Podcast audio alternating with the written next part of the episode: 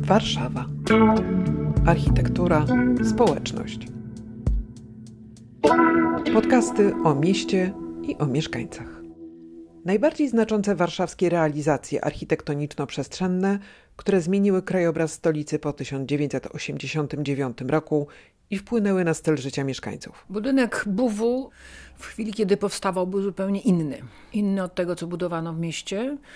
Na szczęście stanął w otoczeniu Powiśla, które dobrze zaakceptowało taki rodzaj architektury niezwykłej. W cyklu podcastów powstających we współpracy Domu Spotkań z Historią z Fundacją Będ Zmiana premiera w każdy przedostatni wtorek miesiąca. Odcinek pierwszy.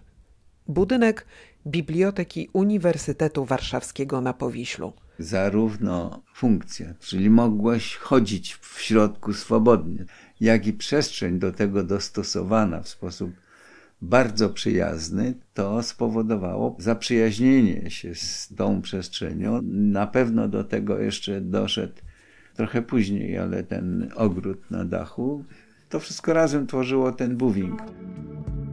Premiera 23 marca. Zapraszamy.